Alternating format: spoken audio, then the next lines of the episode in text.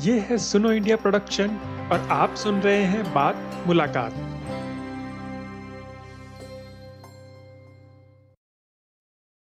भारत को इंडिपेंडेंट हुए 75 साल हो चुके हैं।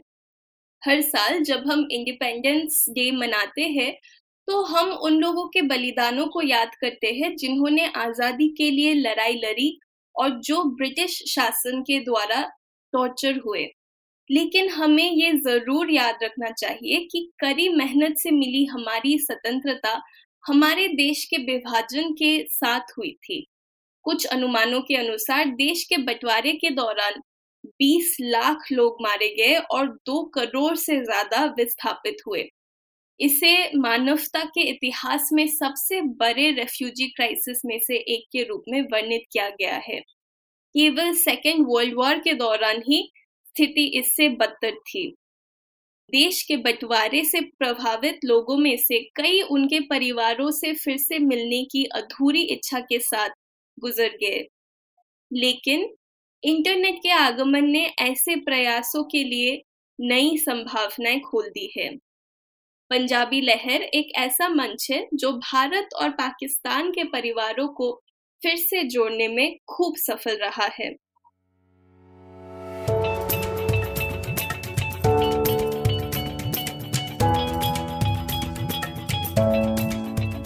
नमस्ते। मैं हूँ सूर्या तापा मुखर्जी, बात मुलाकात के इस एपिसोड में आपकी होस्ट मैंने यूट्यूब चैनल पंजाबी लहर चलाने वाले नासिर ढिल्लो से बात की। नासिर पाकिस्तान में फैजलाबाद शहर के रहने वाले हैं। छह लाख सब्सक्राइबर के साथ उनके वीडियो सीमा के दोनों ओर वायरल होते हैं। उन्होंने अब तक 200 से अधिक परिवारों को फिर से जोड़ा है। तो आइए जानें कि किस वजह से उन्होंने अपना ये सफ़र शुरू किया और विभाजन से पीड़ित लोग जो अपने जीवन के अंतिम अध्याय में है, कैसे उन्होंने उनकी जीवन भर के सपने को पूरा किया? थे जिन्होंने पार्टीशन देखी हो ना, आँखों से अपनी देखी हो तो उनको ढूंढ के उनके इंटरव्यूज़ करते थे उनसे ना। तो अब क्योंकि चैनल काफ़ी ग्रो कर गया काफ़ी लोग देखते हैं। फेसबुक पेज भी है हमारा, मेरा पर्सनल नेम से भी है। तो अब लोग खुद ब खुद कांटेक्ट करते हैं कि हमारा इस तरह था, हमारा हमारे को गुम हो गया था, को कहता हमारा इधर गाँव था, को कहता उधर हमारा को दोस्त था। तो अब खुद हमसे कांटेक्ट करते हैं। पहले पहले तो हम ऐसे करते थे कि जो वीडियोस थी, वो पार्टीशन स्टोरीज से रिलेटेड पाकिस्तान वाली साइड में, उनको रिकॉर्ड करके अपलोड करते थे उधर से कोई ना कोई कांटेक्ट उनका मिल जाता था। तो अब तो लोग खुद से कांटेक्ट करना शुरू हो गए। तो जब ये चैनल शुरू हुआ मतलब आपने जो नाम भी रखा है वो भी मुझे थोड़ा इंटरेस्टिंग लगा कि पंजाबी लहर और जो आपने लिखा है इसके बारे में कि reuniting people from east and west Punjab who were separated by partition तो इसमें ये पंजाबी होने के नाते या पंजाब को लेके जो मतलब नाम रखा है तो इसके बारे में थोड़ा बताइए। पंजाब मीन्स के जो ज़्यादा जो माइग्रेशन है, जो पंजाब को लेके हुई थी तो क्योंकि हम पंजाबी हैं, अपने पंजाब के लिए थोड़ा करते हैं, उसको प्रमोट करते हैं, अपनी मदर टंग को, हमारे कल्चर को, पंजाबी को। तो उसी मुनासबत से पंजाबी लहर मीन्स के वो वो लहर इसको कोई रोक नहीं है, ना बॉर्डर नहीं रोक सकता। तो लहर उस उस सेंस में रखा था कि हमारी लहर उस तरफ़ भी, उस तरफ़ भी पहुँच सकती है। वो जो हवाओं वाली लहर होती है ना वेव। तो ये काम आपने शुरू कब किया था और कैसे शुरू हुआ ये काम?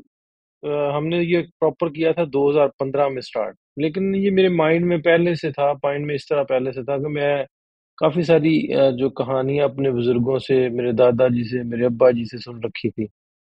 कि हमारे किस तरह के रिलेशन से पार्टीशन से पहले हम किस तरह रहते थे। क्योंकि हम भी पार्टीशन से पहले उधर से उठ के आए थे तरन तारण अमृतसर का तहसील है तर, तरन तारण उसमें गाँव है पंजवड़।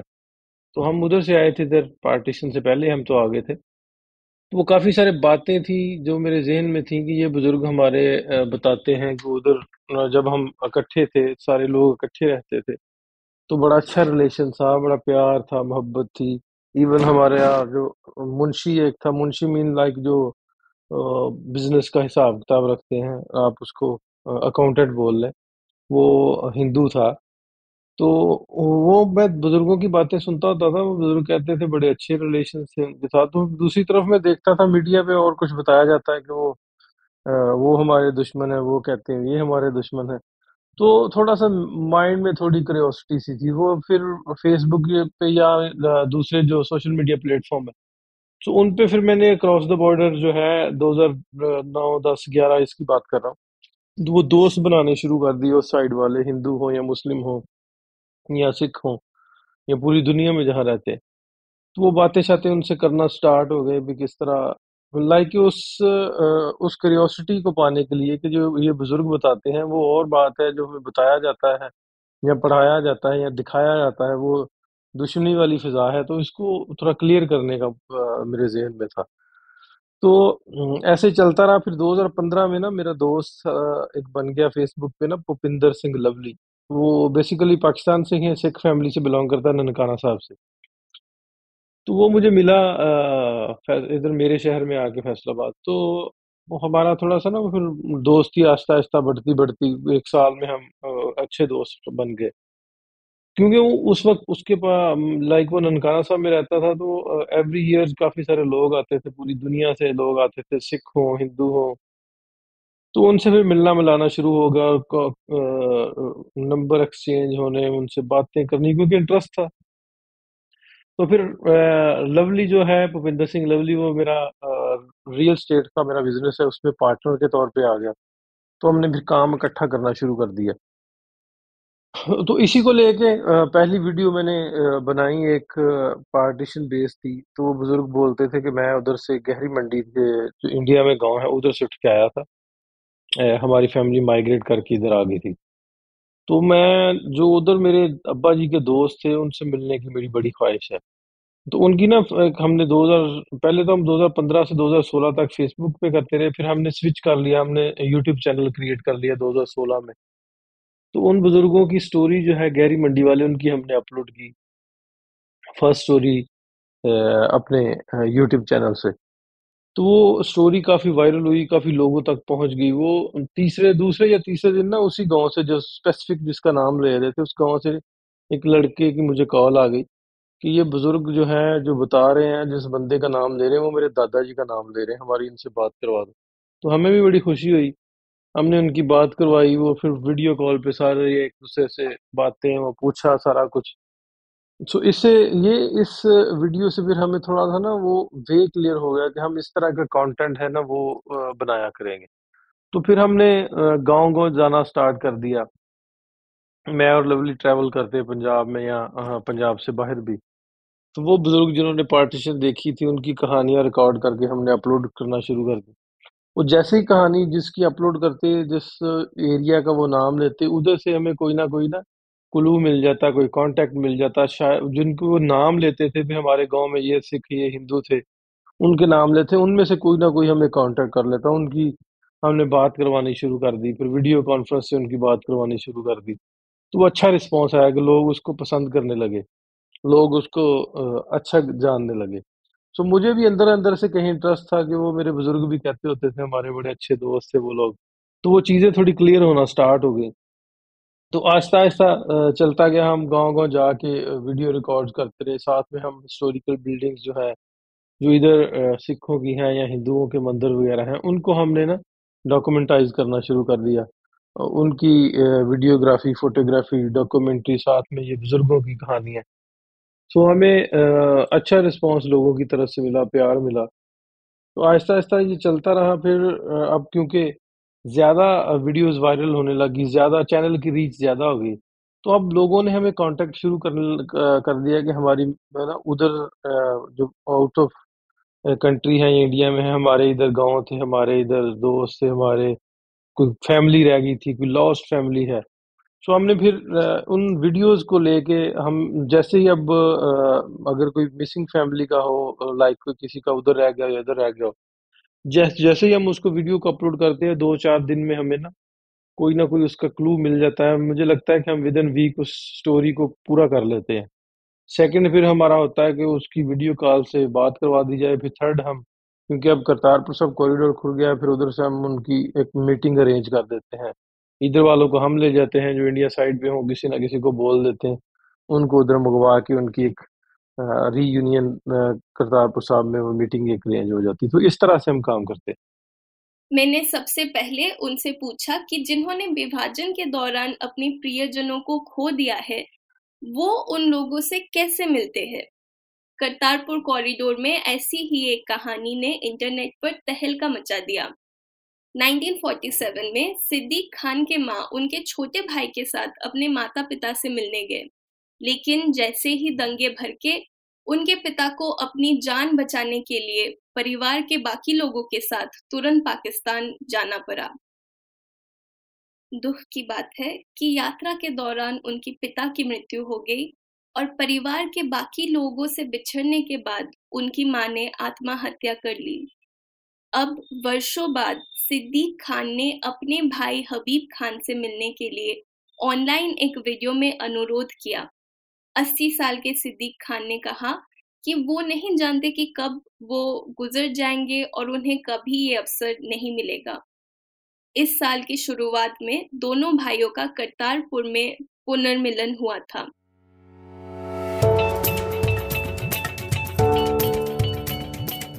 और आपके मतलब जो फैमिली में जो बुज़ुर्ग है, उनको मिलाना था, उससे ही शुरू हुआ। हाँ बिल्कुल वो बुज़ुर्गों की कहानियाँ, वो मेरे फादर साहब का गाँव था, जो हमारा पिछला गाँव है ना तो मेरे फादर साहब बशीर अहमद नाम था उनका, उनकी भी डेथ हो गई। तो मुझे अक्सर बोला करते थे, उधर ना दरगाह है हमारे पीरों की ना, जो जो है अब्बा जी के जो पीर है, उनके पीरों की दरगाह। तो काफ़ी अक्सर मुझे बोला करते थे, यार, मुझे कहीं उधर ना ले चलो, मैं देखना चाहता हूँ। तो फिर उनकी भी डेथ हो गई, दादाजी की भी डेथ हो गई, वो किसी के जाने के बाद ना एहसास जरा ज़्यादा प्रोमिनेंट हो जाता। यार, वो बुज़ुर्ग बोलते थे, उनकी ख्वाहिश पूरी करनी चाहिए थी।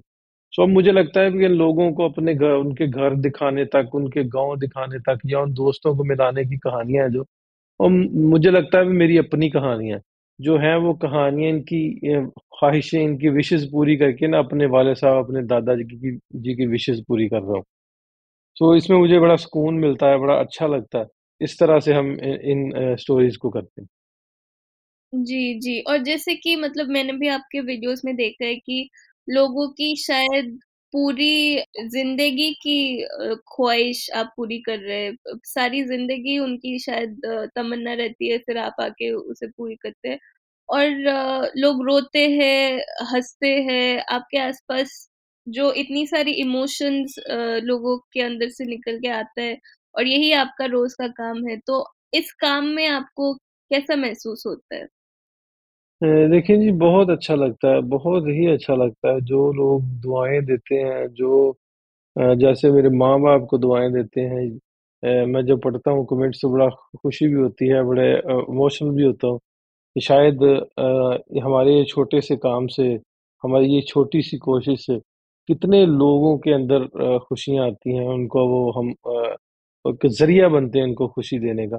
तो हमें भी बड़ा अच्छा फील होता है। और ये काम जैसे आपने कहा था कि शुरू में आपका ये सोच था कि लोग जितना बुरे कहते हैं या बुरा दिखाने की कोशिश करते हैं, दोनों मतलब इंडिया और पाकिस्तान को लेके आपको ये दिखाना था कि वैसा सबके लिए नहीं है। तो अब जो आप ये वीडियोस बनाते हैं और ये इंडिया में भी वायरल होता है, इंडिया में भी ऑब्वियसली सब देखते हैं और वहाँ से भी कमेंट्स आती है जैसे आपने कहा। तो आपको लग रहा है कि कहीं ना कहीं जो आप करना चाहते थे 2015 में सात साल पहले वो कहीं ना कहीं हो रहा है? बिल्कुल जी, मैं समझता हूँ ये, हम, अब मेरे तक जो जितना हम कर सकते हो हंड्रेड परसेंट है। वो बिल्कुल जो हमारे बुज़ुर्गों की बातें थी, वो हंड्रेड परसेंट सच थी। बिल्कुल प्यार था, बिल्कुल वैसे ही जो बताते थे, वैसे ही है। लोग प्यार करते हैं, लोग एक दूसरे से मिलना चाहते हैं।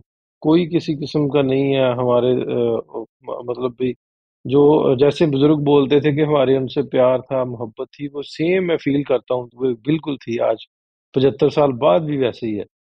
सो मुझे लगता है कि मैं तो हंड्रेड परसेंट हूँ, लेकिन ये है कि हमारी बात जो है, वो जितने हमें लोग देखते हैं, उतने लोगों तक पहुँचती है। तो हम कोशिश करेंगे इसको ज़्यादा से ज़्यादा लोगों तक पहुँचाने की। लाइक अगर इसी बात को कोई ऐसी सेलिब्रिटी या फ़िल्म के रूप में फ़िल्म के रूप में अगर दिखाया जाएगा तो वो मैसेज मैसेज ज़्यादा एक्सपेंड होकर ज़्यादा लोगों तक पहुँचेगा। सो अ, जितने लोगों को जो हमें जानते हैं, जिनको मैं जानता हूँ या जो हमें चैनल फ़ॉलो करते हैं, उन वो तो 100% I think hundred percent sure हैं कि हम लोगों में कोई ऐसी बात नहीं है, मोहब्बत है और जो हम करना चाहते थे, जो हम हमारी सोच थी वो बिल्कुल 100% है। और इस काम में कोई अ, मतलब तकलीफ़ या कोई परेशानी होती है जो आप चाहते हैं कि लोग को मिलाना, उसमें कोई कठिनाई या कुछ भी प्रॉब्लम होता है इस काम में? अच्छे काम जो काम है करने का उसमें कुछ ऐसे एलिमेंट्स भी होते हैं कि उनको आपको फेस भी करना पड़ता है। अगर सब कुछ अच्छा हो तो कुछ भी अच्छा ना हो और अगर सब कुछ बुरा हो तो फिर अ, सारा कुछ बुरा ही रहता है। सो मैंने मुझे लगता है कि अच्छा करने के पीछे कुछ बुरे जो अ, लोगों के तासरात होते हैं, जो कठिन होती हैं या तकलीफ़ें होती हैं, वो बर्दाश्त बंदा कर ले, तो आई थिंक कि वो वो अच्छा ही रहता है। तो ये सारी चीज़ें साथ-साथ हैं, लेकिन जो लोग दुआएँ देते हैं, जो प्यार करते हैं, वो सारा कुछ भुला देते हैं फिर। जी, तो मतलब आपको कुछ बुरी कमेंट्स या फीडबैक भी मिलता है? अ, हाँ, ऑब्स ऑब्वियसली आते हैं जो लेकिन वो अ, 1% होते हैं, 100 में से भी 1% होते हैं। वो जो कट्टर कट्टर जो जो लोग होते हैं ना, उनके वो इस तरह के कमेंट आते हैं, लेकिन उनको मैं नहीं कभी कभी मैंने रिप्लाई नहीं किया किसी को ना। तो अ, अभी जो आपके काम में कुछ ऐसी अम, कहानी या किस्से जो हुआ था, आप शेयर करना चाहोगे? ऐसा भी हो सकता है कि कोई वीडियो आप बनाए हो जो आपके लिए बहुत यादगार है या फिर जो कुछ अ, कैमरा के सामने हम नहीं देख पाए पर पीछे की कोई स्टोरी जो आप बताना चाहते हैं? स्टोरीज़ जितनी भी स्टोरीज़ हैं, मुझे लगता होता है कि जैसे ना मैं उतनी देर तक स्टोरी को कर नहीं सकता, मुझे लगता है। क्योंकि मैं प्रोफ़ेशनल नहीं हूँ, मैं जर्नल जर्नलिस्ट नहीं हूँ, मैंने जर्नलिज़्म नहीं की, तो मैं ये शौकिया करता हूँ सारा कुछ ना, ये सोर्स ऑफ़ इनकम नहीं है मेरा, मेरा प्रॉपर्टी का रियल एस्टेट का बिज़नेस है। तो ये तो मैं करता हूँ एज़ ए अपना पैशन, अपना शौक। तो मैं वो स्टोरीज़ जो भी करता हूँ, तो उस स्टोरी को करने का मेरा तरीकाकार जो स्टाइल है, वो मैं उस स्टोरी समझ लगता मुझे लगता है कि जो कहानी मुझे जो इनकी रियल स्टोरी है, मैं बता रहा है ना, वो मेरी अपनी कहानी है। तो मैं उसको अपने आप को उस जगह पे रख के रख के रिकॉर्ड करता हूँ, उस इमोशंस में डूब के कहानी को करता हूँ, ताकि वो उसको जो ओरिजिनैलिटी है उसकी बरकरार रहे, उनका बताने का वे ठीक रहे, वो अपने आप को कंफर्टेबल फ़ील करें। तो कहानियाँ सारी जैसे मैंने बताया मुझे लगता है कि मेरी अपनी होती हैं, सारी इमोशनल हैं, लेकिन पिछले दिनों मैंने एक शरीफा बीबी की स्टोरी की थी, जिनके भाई शायद दिल्ली में अभी तक वो एक वो स्टोरी है, एक और स्टोरी है, जो अभी तक हम उनको ढूँढ नहीं सके। बाकी आई थिंक हम 99% अ, हम कामयाब रहे तो वो शरीफा बीबी की स्टोरी जो मैं वो कर कर रहा था, तो मैं बहुत रोया उस स्टोरी, उस वीडियो को करते हुए। मैं या तो अपने फ़ादर साहब की डेथ पे उतना रोया था या उस दिन वो अम्मा जी की कहानी सुन के रोया था। तो दर्दनाक कहानी होती है, मुझे लगता होता है कि हाँ, मैं अब यूज़ टू हो गया हूँ, काफ़ी स्टोरीज़ कर ली हैं। इतने लोगों से मिला हूँ, को 2000 के के करीब। लेकिन कुछ कहानियाँ जो होती हैं, वो आपको रुला देती हैं, वो याद भी रहती हैं। सो इस तरह की बहुत सारी कहानियाँ हैं, जो मेरे ज़हन में नक्श है कि किस-किस तरह हुआ। अगर मुझे कोई एक क्लिक पे बोलेगा कि ये कहा सारी स्टोरी उनकी बता दो, तो मैं बगैर किसी स्टॉप के सारी स्टोरीज़ बता दूँगा कि वो उनके साथ किस-किस तरह हुआ। तो ये जो कहानियाँ आप कह रहे हैं जो जो बहुत दुःख की कहानी थी, वो शायद वो नहीं मिल पाए इसलिए ज़्यादा दुःख लगा होगा आपको?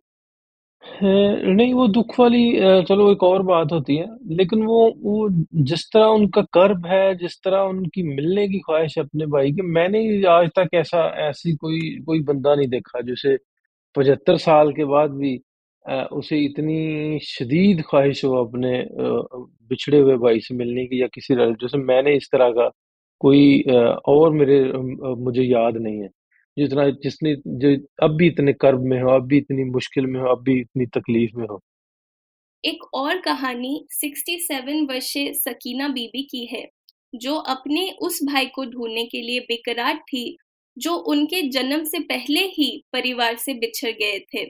विभाजन के दौरान उनके पिता के पाकिस्तान चले जाने के बाद उन्होंने अपनी पत्नी और बेटे को अपने पास लाने के लिए अधिकारियों को पत्र लिखा। लेकिन जब पुलिस आई तो सकीना के बड़े भाई गुरमील सिंह ग्रेवाल कहीं और खेल रहे थे। पुलिस उसके माँ को ले गई और उसके लौटने का इंतज़ार नहीं किया। इसके बाद उन्हें एक सिख परिवार ने गोद लिया और पाला। दोनों भाई-बहन इंटरनेट के ज़रिए वर्चुअली मिले और गुरमील अपने बहन जिनके बारे में उन्हें कभी पता ही नहीं था, उससे मिलने के लिए अपने पासपोर्ट की प्रतीक्षा कर रहे हैं।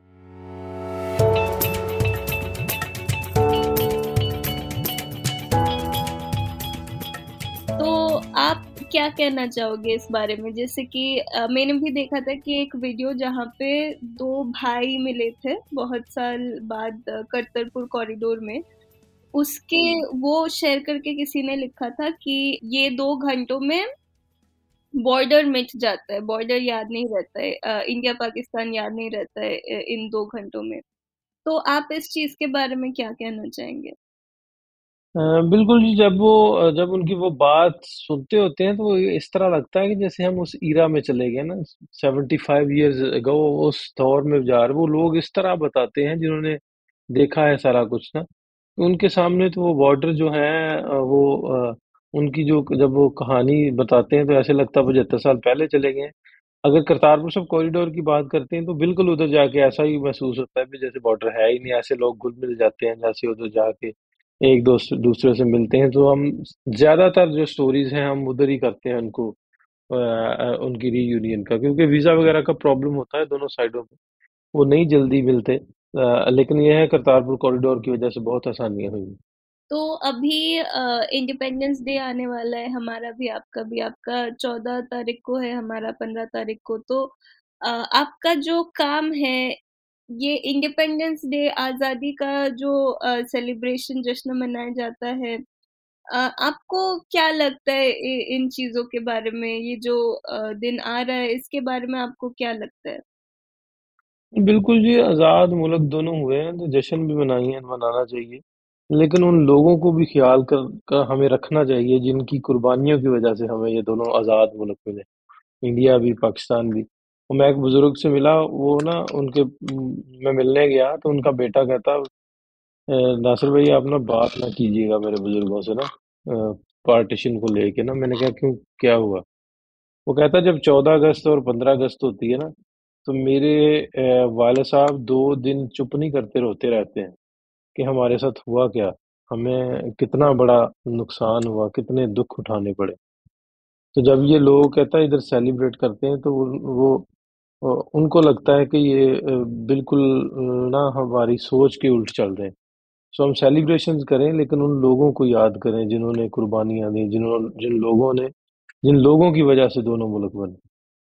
मतलब हम इंडिपेंडेंस डे तो हर साल सेलिब्रेट करते हैं आज़ादी के बारे में सोचते हैं, पर हमारे आज़ादी के बारे में बहुत सारे फ़िल्म भी बनती है, पर पार्टीशन के बारे में शायद उतना ज़्यादा या फिर पार्टीशन से जिन पे अफेक्ट हुआ है, वो अभी भी हमारे बीच में है, उनको, उनकी कैसे ज़िंदगी गुजरती है, इस चीज़ के बारे में शायद हम ज़्यादा नहीं सोचते। आप क्या कहना चाहोगे पार्टीशन के बारे में कि पार्टीशन से इन लोगों का जो नुकसान हुआ, इसके बारे में, या कुछ भी आप क्या कहना चाहोगे? नुकसान तो पूरा हो ही नहीं सकता जितना बड़ा नुकसान था, लेकिन वो नुकसान का, उस दुख का मदावा तो किया जा सकता है ना। वो मुझे एक दोस्त हमसे इसी भी डिस्कशन हो रही थी। तो वो कहते थे कि देखो पाकिस्तान और इंडिया पार्टीशन के टाइम पे चंद लोगों की वजह से ना लाइक कुछ पंद्रह बीस मुसलमान थे तो उन्होंने सिख या हिंदुओं के मर्डर्स किए वायलेंस की। तो वो नाम लग गया पूरे मुसलमानों को इसी तरह से अगर दो चार, दस बीस सिखों ने मिलके किया तो सारे सिखों का नाम लग गया। ये नहीं कहा कि लोग किसी ने सोचा कि वो फलां ग्रुप ने किया, वो तो नाम तो पूरी कम्युनिटी का लग गया ना। सो वो कहते हैं कि देखें अगर छोटे गलती करते हैं समटाइम तो बड़े उनकी माफ़ी मांगते हैं। क्यों ना हम बड़ों की गलती की छोटे माफ़ी मांग ले और मिलजुल के अब सॉफ्टली हमारे बॉर्डर रहे, दोनों तरफ़ रहे, पाकिस्तान भी रहे इंडिया भी रहे, आबाद रहे, शाद रहे। लेकिन अच्छे हमसायों की तरह तो हम रह सकते हैं, आगे तो बढ़ सकते हैं। ये जो क्लैशेज हैं, उनसे तो दूर रह, हो सकते हैं। होपफुली कि जैसे सोशल मीडिया है, जैसे हम करीब जा रहे हैं, लोगों से मिल रहे हैं, लोग एक दूसरे से मिल रहे हैं तो ये ज़्यादा दूर नहीं है बॉर्डर सॉफ्ट होंगे, हम एक दूसरे की तरफ़ जा सकेंगे। हम बिल्कुल वो बात हंड्रेड परसेंट हम, मैं तो उस पर हूँ हमें एक दूसरे से माफ़ी मांगनी चाहिए कि जिस जिस, जो नुकसान हुए। उन बुज़ुर्गों को 14 अगस्त और 15 अगस्त के, पे बुला के उन बुज़ुर्गों की हौसला अफजाई करनी चाहिए दिलजोई करनी चाहिए उनके दुखों का मुदावा करना चाहिए उनके दुखों पे ख़त्म तो नहीं हम कर सकते लेकिन मरहम तो रख सकते हैं। जी और शायद मतलब अभी कुछ साल ही जैसे कि आपने कहीं पे लिखा था कि अभी आ, शायद ये लोग हमारे साथ दस साल से नीचे मतलब दस साल से कम ही हमारे साथ रह पाएँगे तो इनके साथ तो इंडिया पाकिस्तान दोनों साइड में फैमिली जो है यही शायद आखिरी रिश्ते हैं हाँ बिल्कुल जी, बिल्कुल, क्योंकि अभी पचहत्तर साल हो गए तो मैक्सिमम भी जो है, अभी जो एज एजेस है, वो नाइन्टी के राउंड अबाउट जो, अब तो हमारी जनरेशन जो है तो सिक्सटी फाइव, सेवेंटी बैंड हो जाती है तो वो बुज़ुर्ग तो फिर भी अभी जो हयात हैं, उन, जो ज़िंदा हैं, उन, वो कुछ परसेंट है उनके ना, अगर हम कोई हज़ार बंदा देखें तो हमें दो तीन वो बुज़ुर्ग मिलेंगे इस तरह के। जी तो अभी मतलब मौका है माफ़ी मांगने का या रिश्ता बनाने का? हाँ बिल्कुल बिल्कुल। अगर कोई ऐसा प्लेटफॉर्म के हमारे ये इस तरह के वो जो है हमारे ऐसा कुछ करने से, हमारा ऐसा कुछ करने से हमारी नफरतें मिट सकती हैं, खत्म हो सकती हैं तो हम क्यों ना कर लें? तो सबसे पहले मैं चाहूँगा कि मैं माफ़ी मांगूँगा क्यों हम एक दूसरे को माफ़ कर दें। तो ये था आज का एपिसोड। आपको ये एपिसोड कैसा लगा, हमें ज़रूर बताएँ। और अगर आपको ये पसंद आया तो इसे ज़रूर शेयर करें। आप ऐसे ही विषयों पे होने वाली और बहुत सारी मुलाकातें और उनमें होने वाली बातें हमारी वेबसाइट सुनो इंडिया डॉट आई एन या फिर अपनी पसंद की किसी भी पॉडकास्ट ऐप जैसे कि I Google podcast Spotify Jio Saavn या फिर गाना पे सुन सकते हैं। और अगर आपको हमारा काम अच्छा लगा तो आप हमारी वेबसाइट पे जाके हमें सपोर्ट भी कर सकते हैं। अगली बार फिर मिलेंगे, तब तक के लिए अलविदा।